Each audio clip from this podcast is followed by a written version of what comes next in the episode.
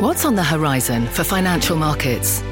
At PGIM, it's a question that over 1,400 investment professionals relentlessly research in pursuit of your long term goals. Specialised across asset classes, but united in collaboration, our teams provide global and local expertise. Our investments shape tomorrow, today. Pursue your tomorrow with PGIM, a leading global asset manager. Bring in show music, please. This is Squawk Pod. I'm CNBC producer Katie Kramer. Today on our podcast, COVID 19 cases rising in Europe, and so is public unrest. Cases also rising here. Staying safe this holiday week with Dr. Scott Gottlieb. The effects of the booster are pretty much immediate. So people who go out and get their boosters now could have substantially more protection in time for even Thanksgiving. Vaxed, boosted, and ready for your holiday travel? So are about 4 million other people. Flight Attendants Union leader Sarah Nelson. Can the airlines handle the volume? There are more flight attendants per flight hour than there were pre pandemic. So we do have more staff than we had before, but it's an issue of how the airlines were forecasting. And previously, they were counting on people picking up those trips and those overtime hours.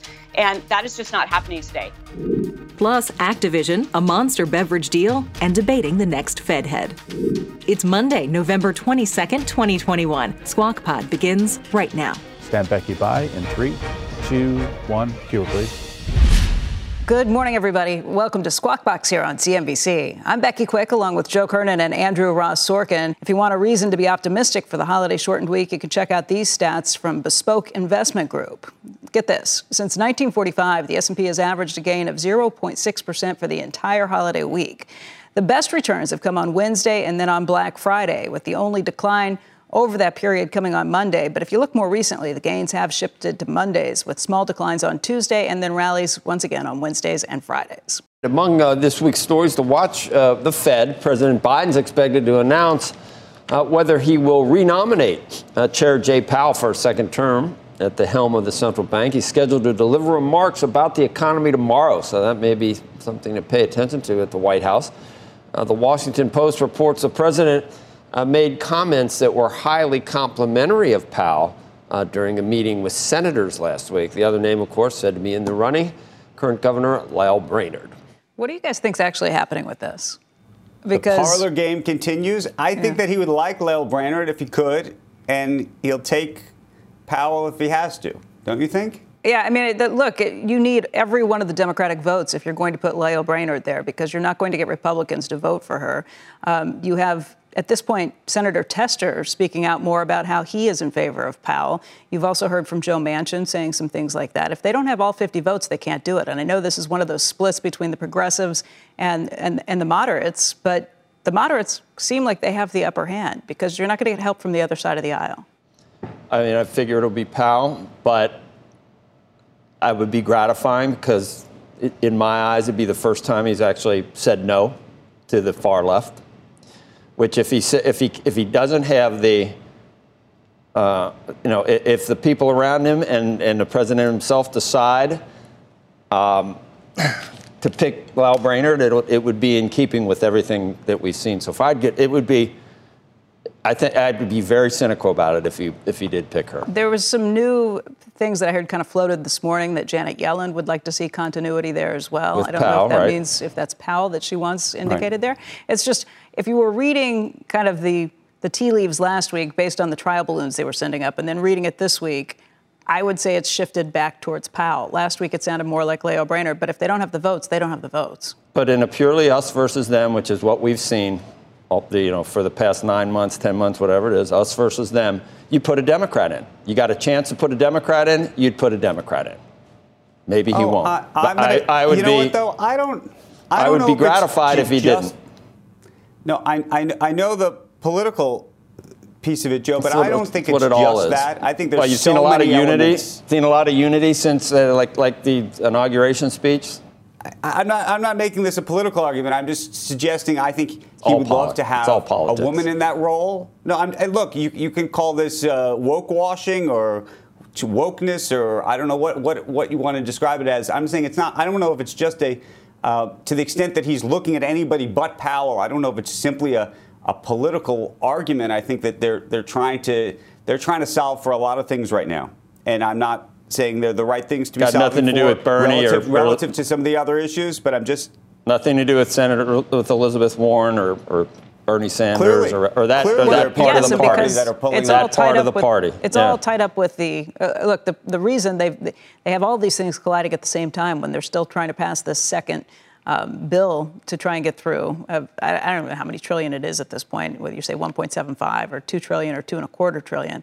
But that second bill that they're or trying four, to get through, or 4.6 according to the Washington Post. that's why this has become such an issue because when you have Senator Warren and a couple of the other progressives who have come out and said that they don't want him there, it's how many times do you need to, it's the horse trading that takes place when you're trying to do all of this. And, and Biden knows that because he lived in the Senate, you know, grew up there.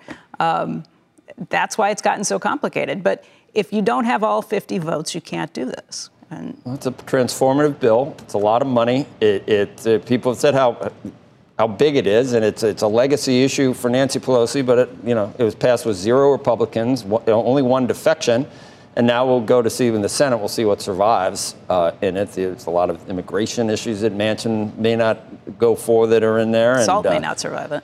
Methane, yeah. Salt is it's the 88% go to the top 10%. How does how does that work? But in, in the big states, the big states where salt is a problem, salt are Democrat states. And the rich people that are there are Democrats. You know, so I, I forget all the time. That's if, true. If you don't do anything, the, the salt cap goes away in 2026 anyway. So they're fighting over what happens over the next Right. three years. Um, and they could probably do something in cap it even past 2026. If they don't reach agreement on it, it just goes away in 2026.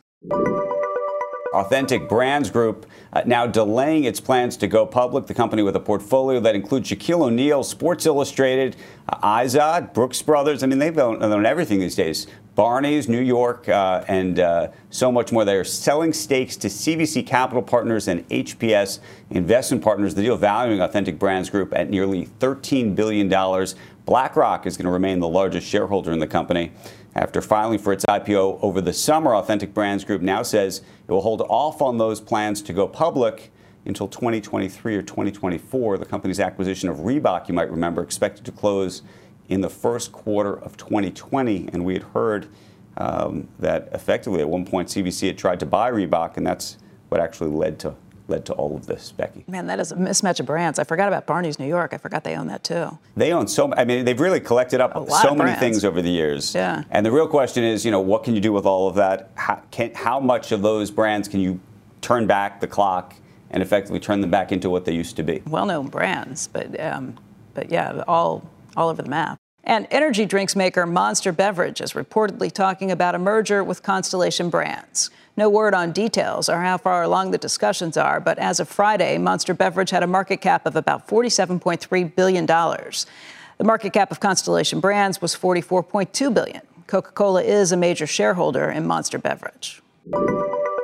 Let's talk a little uh, Activision because um, Activision CEO Bobby Kotick reportedly, and this is a piece in the Wall Street Journal, considering stepping down. But I want to put some nuance around this because of the language here. The Wall Street Journal is saying that Kotick has told senior managers that he would consider leaving if, and this is important, if he can't fix the issues plaguing the video game giant. The journal uh, added that Kotick, who has led Activision for three decades, stopped short of saying he would step down, and that's why I want to be careful with that headline, uh, but left the possibility open if misconduct issues across the company weren't fixed, quote, with speed. Now, Has faced calls to resign over how he and the company have handled problems, including allegations of sexual misconduct. The board, I should say, uh, at least thus far, continues to support him. And so we're going to keep our eyes on this uh, story. But um, I don't, I don't know, I don't know, Becky. Did you read this piece? It, I it did, felt and to me that it, it- was. It, it felt to me that they were pushing on a string a little bit.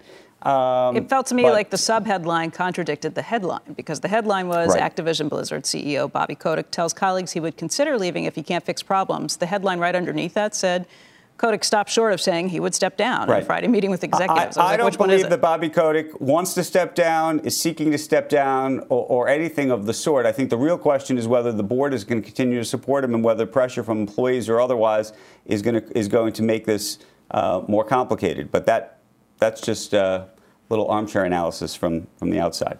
believe that's a. I couldn't believe Monster was worth that much. I can't believe Activision. He's he's grown it to that's almost fifty billion dollars. We've watched that uh, get sort of assembled piece by piece. Well, and it's uh, down about 16% over the last couple of weeks, Right, too. Yeah.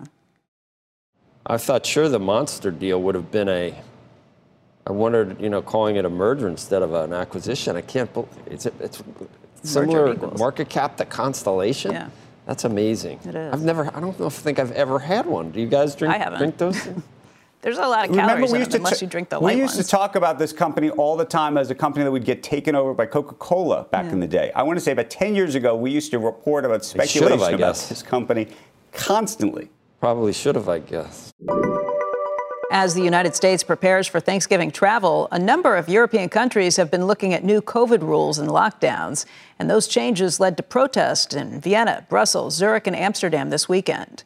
CNBC's Karen Tso joins us live from London. She's got a full report of the story, and um, this was in a lot of different capitals. Becky, you're right. Dotted right across the map in Europe, there have been problems. But the really epicenter of the health crisis so far is Austria, which has entered its fourth national lockdown due to the current pandemic wave. People have been asked to work from home while all non essential shops will be closed. According to the Chancellor, Alexander Schallenberg, the lockdown would run for a maximum of 20 days. The question is whether this gets extended, of course. You may recall just last week that Austria declared it would make vaccines mandatory for adults, an extraordinary step. All this as many cities in Europe have been rocked by protests against expanding COVID measures. In Belgium, protesters clashed with police after tens of thousands of people gathered in a march throughout the city centre. Meanwhile, demonstrations continued for a third day in the Netherlands following those violent scenes and dozens of arrests in Rotterdam and The Hague, with thousands more gathering in Amsterdam over the weekend. And in Italy and Rome, large crowds gathered objecting to the enforcement of COVID passes.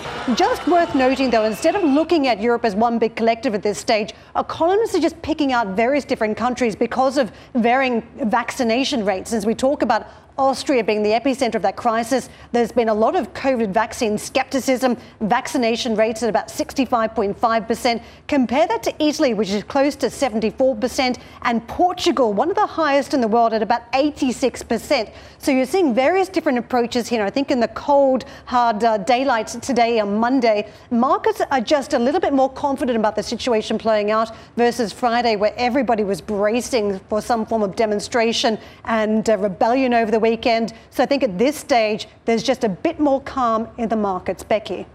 A bit more calm in the markets. Uh, I guess, Karen, what what do you think would potentially motivate this for additional protests on this? What's more likely to happen if you follow the numbers there? Are there more likely to be more lockdowns or more likely to be more protests that that lead to the point where people say enough is enough? We've got to learn to live with this endemically.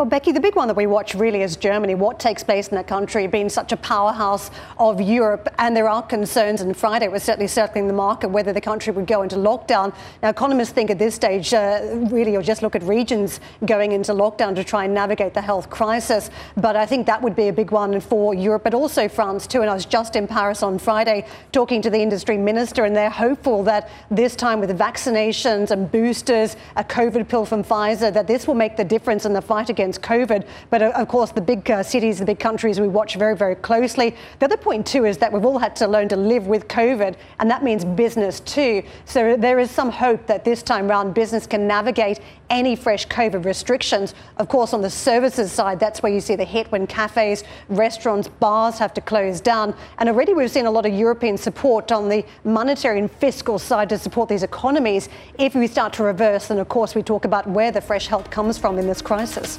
Karen, thank you very much.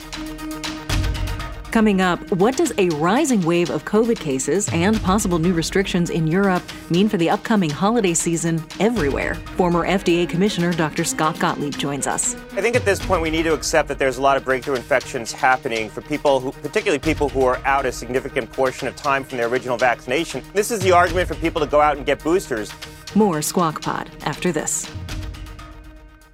Hi, I'm Ben Rizzuto, wealth strategist at Janus Henderson Investors. Is a brighter future possible?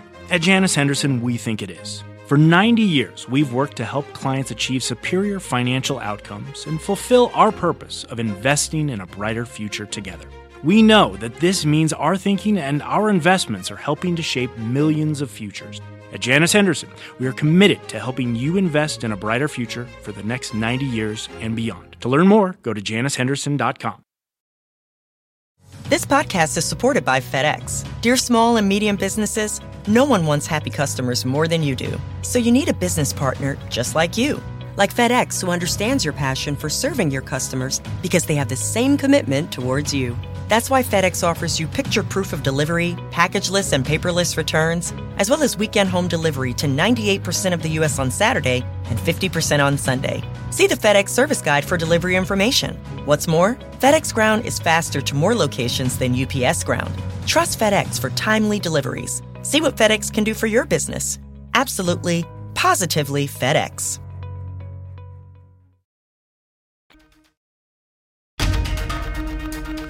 Stand Andrew by. You're listening to Squawk Pod.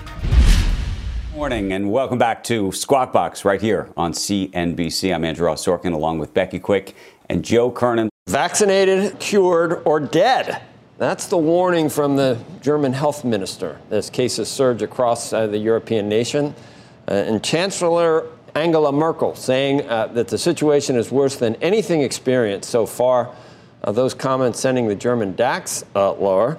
The situation, according to Merkel, is dramatic and tighter curbs are needed. Uh, joining us now is Dr. Scott Gottlieb, former FDA commissioner and a CNBC contributor. He also serves on the boards of Pfizer and Illumina. We were going to uh, initially start talking about a piece in the journal uh, talking about breakthrough threats, which I don't know if it's new, this, this journal piece, uh, Dr. Scott. We'll talk about it in a second. Comment on, on the news coming out of Germany, though, first, please, and, and what's different there uh, from here, or is it? Well, look, there are some differences. A lot of the spread that they're seeing right now, the dense spread, is in the eastern part of the country where vaccination rates are low. So when you look at vaccination rates overall across Germany, they're pretty high, higher than the U.S. Um, but there are pockets of significant under vaccination, particularly in the old East Germany, and that's where the spread is. Germany also hasn't had as much prior infection as the U.S., and so you have to look at the total immunity in the population, not just the vaccinated po- portion of the population. And when you look at the total immunity in the German population, it probably is lower than in the U.S. I'm not saying that we're impervious to spread here, and we've certainly seen dense outbreaks of Delta in specific parts of this country. But I think we're in a certain different situation than Germany right now uh, because we've endured a lot of prior waves of infection, and Germany has controlled the infection to a better extent than the prior waves. Now the Delta uh, strain is getting out of control there the continent itself is, is, is the rest of Europe looking at the same thing that, that's happening in Germany?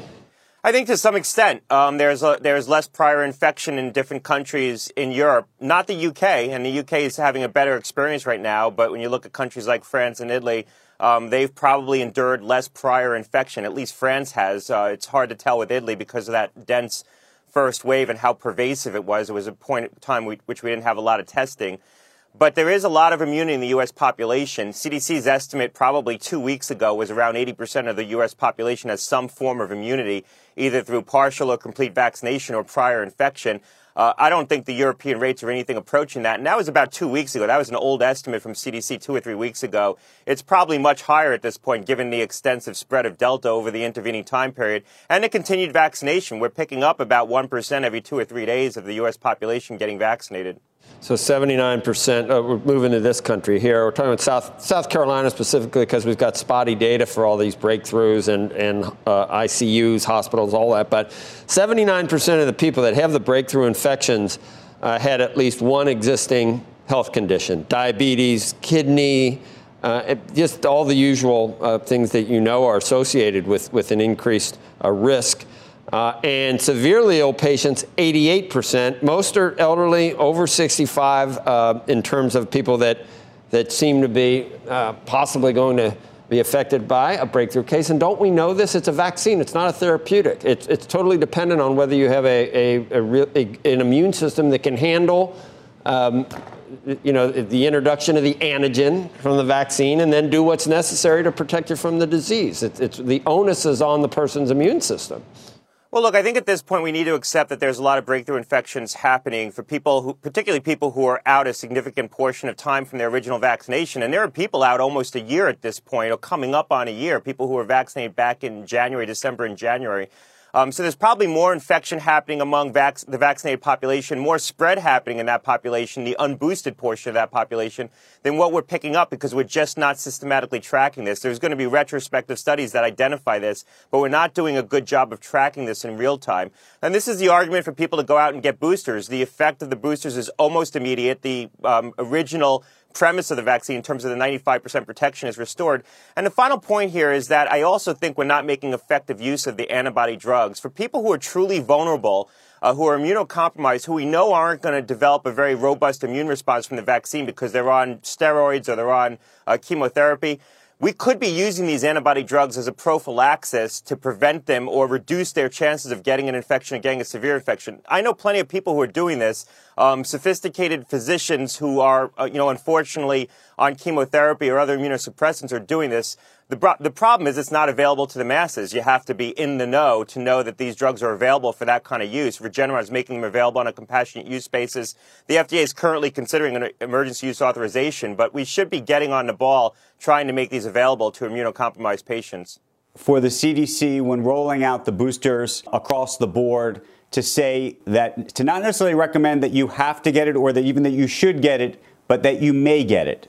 Yeah, look, they said should for 50 and above, so they've walked the age down. I think it shows the challenges that the agency has making decisive decisions in a setting of a crisis, but this also reflects a broader ambivalence in the public health community about whether these vaccines should be used as tools to prevent people from getting severe infection and hospitalization and succumbing to COVID, whether they should also be used as tools to try to control and perhaps end the pandemic. And if you're in the camp that these vaccines could be effective at trying to control and maybe even end the pandemic, then you would advocate boosting younger people. If you're in the camp that these vaccines should only be used to try to prevent severe outcomes, then you're in the camp of only boosting older people because the younger people, people in their 20s or 30s who are fully vaccinated with two doses, probably have more residual protection from those two doses than a 60 or 70 year old, and they were at lower risk to begin with from a bad outcome from COVID.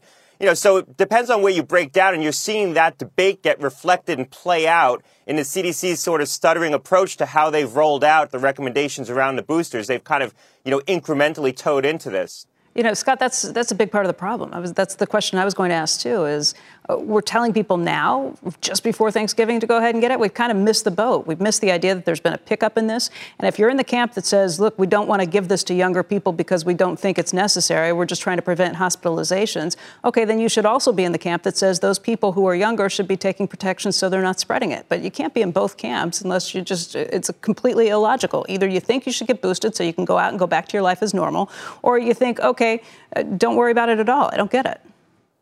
Yeah, look, these are the challenges. We need to make these decisions at a population level, and it's hard to sort of parse the population um, by by specific age camps. The administration, the political leadership in the administration, seems to be firmly in the camp that these vaccines should be more broadly used to try to bring an end to this pandemic.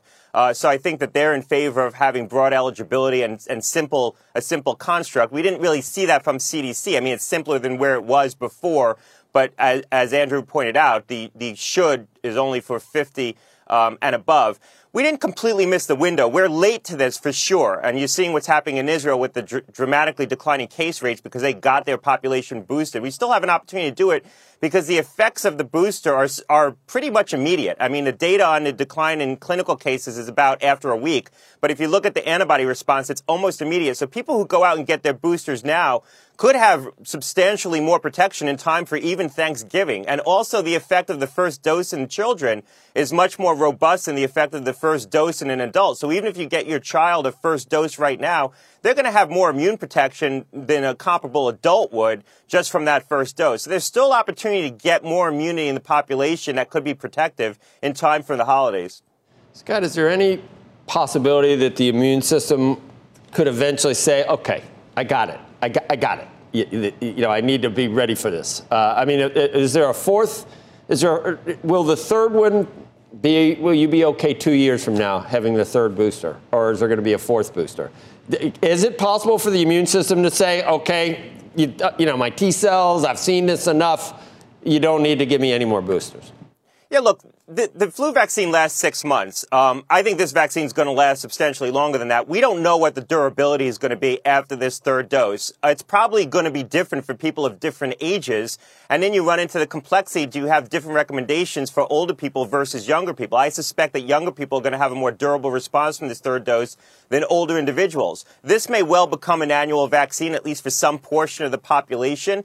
And then you run into the question that Becky raised. Do you have a broad recommendation that it's just an annual vaccine for the simplicity of administering it? These are going to be questions that we have to get worked out and that CDC is ultimately going to have to make a policy call on. But first, we're going to have to see what the durability is from this third dose. We don't know. If I had, we'll have data coming out of Israel. We'll start to see whether or not there are declines in the immune protection, at least in the antibody response. We don't, we don't know what the cellular immunity, how durable that's going to be you know, if I had to guess, I think it's going to be highly variable. Younger people are going to have a much more durable response than older people. And for some portion of the population, older individuals, immunocompromised people, this may well become something that's done on an annualized basis.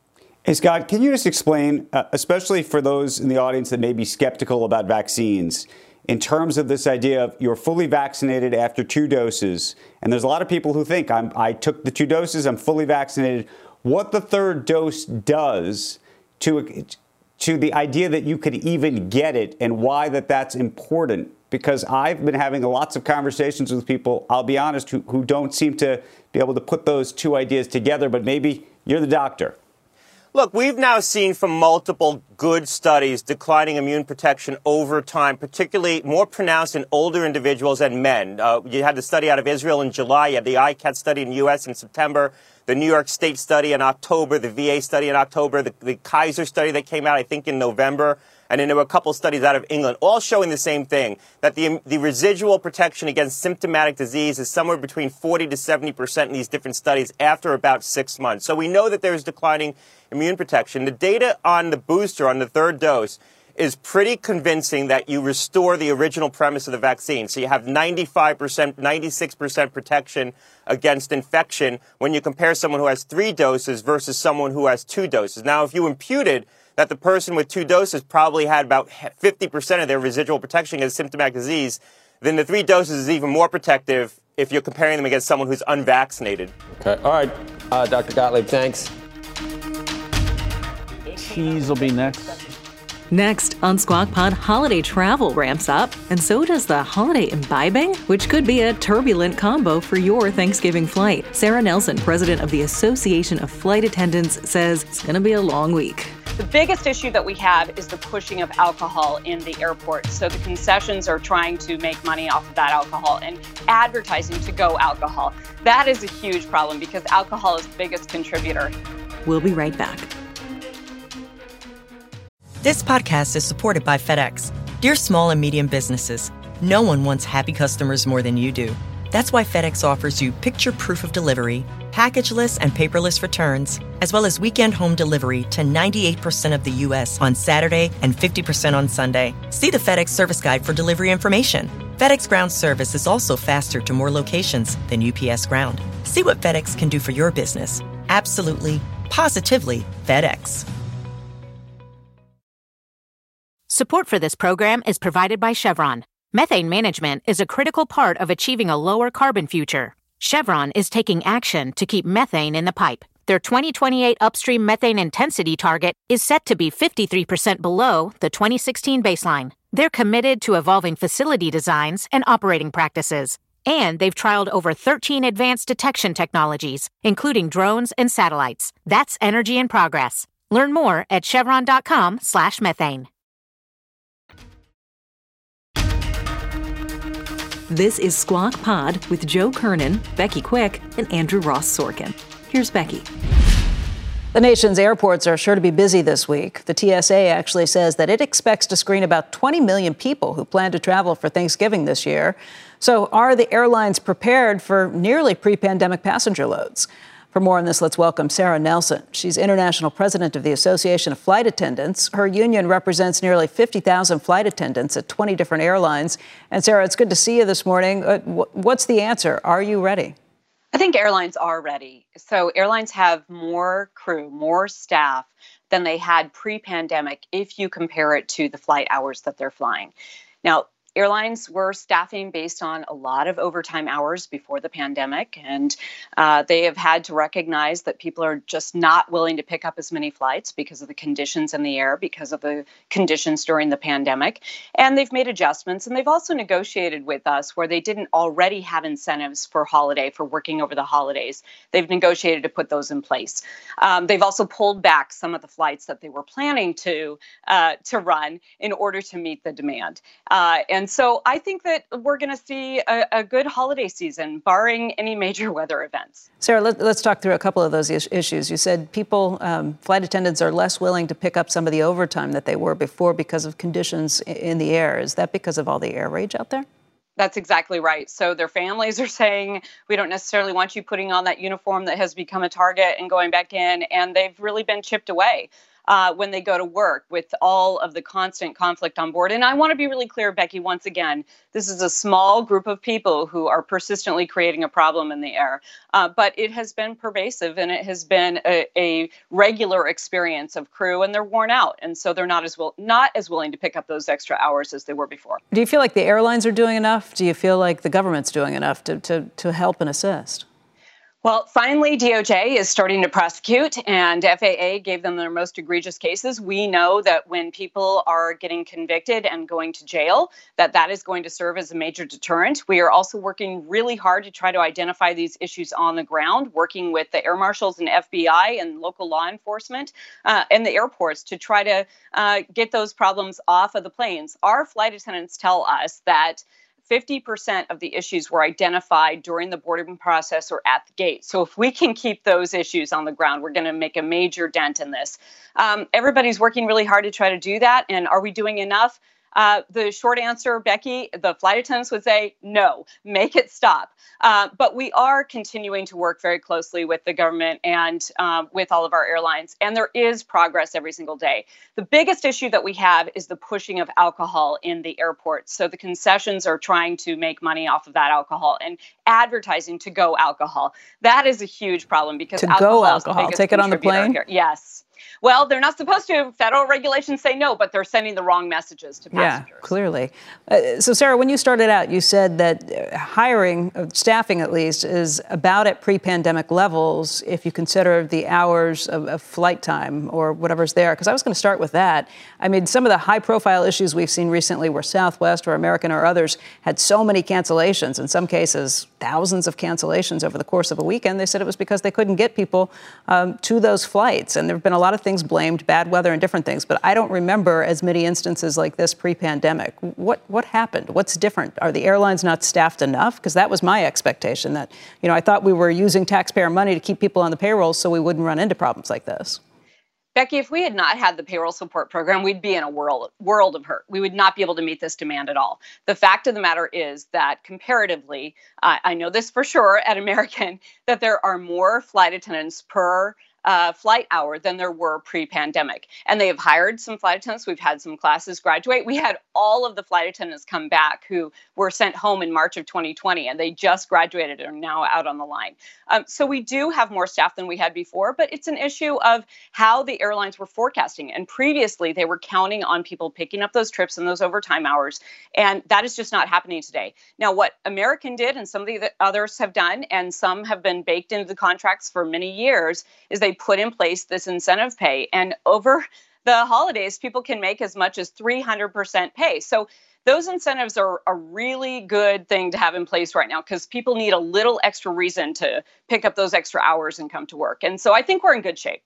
I uh, wanted to uh, ask you about the state of vaccines and the mandate, uh, especially at American Airlines, which I believe has now delayed it again. Um, there's still a question mark in this country whether we're going to not just need to vaccinate uh, or mandate vaccination to begin with, but mandate even boosters at this point, Sarah. Yeah, so the, listen, the vaccine mandates are about getting people vaccinated, not firing them. And so everyone is working very hard to get education out to people. The holidays are going to be a good time for people to talk with their families about uh, what they need to do here. And that requirement date has been moved back to January 18th for federal contractors. The airlines who don't already have that firm date in place have moved with that contractor date. And uh, they're going to give people some time to think about it. Uh, you know, but, I'm with you, Andrew. We we got to make sure that everyone's getting vaccinated because this right. thing is just not going to end I know you're, I know you're with me, but I, I, I know you're with me, but I think you fought the I think you've also fought the vaccine vaccine mandate for your for employees, correct? No, that is not true. Um, and look at a Washington Post op ed that I had back in September saying otherwise. Our role as the union is to make sure that the implementation is fair, that people have the ability to make this decision. And we put in place incentives. We cut down the number of people who were yet to be vaccinated. We also made it possible for airlines to determine who was and who wasn't so we can focus where those people are still making decisions. And then what we said was the mandates are the employer's right. And all we need to do then is make sure that any of the accommodations and the process are fair and consistent for every single uh, employee. But no, we have not fought the vaccine mandates at all. And in fact, we've supported them. Okay. Uh, Sarah, we got to run. I have one uh, personal question of interest. I was just on a flight, not an American flight, and there was a debate about uh, whether someone who didn't have their mask on, but then they looked at the, the, the attendant, and the attendant had it below the nose, and everybody thought, well, you can't even ask the other person to put it on because the attendant doesn't have it on. What do yeah, you do? we have to model good behavior, but you're saying that was a non US airline. So, you know, I don't have a lot of control over that. But I, what I would say is that flight attendants, everyone looks to flight attendants for the cues about what to be doing, and flight attendants have to be modeling good behavior. And so showing everyone else how to do it. So that's what we're there to do. And I would say that, that is a pretty big anomaly that you experienced there, Andrew. Okay. Thanks so much. Appreciate it. Always good to see you. Happy Thanksgiving. And that's Squawk Pod for today. Thanks for listening. Squawk Box is hosted by Joe Kernan, Becky Quick, and Andrew Ross Sorkin. Tune in weekday mornings on CNBC at 6 Eastern. And hey, to get the smartest takes and analysis from our TV show right into your ears, all you have to do is listen and follow Squawk Pod wherever you get your podcasts. We'll meet you back here tomorrow. We are clear. Thanks, guys.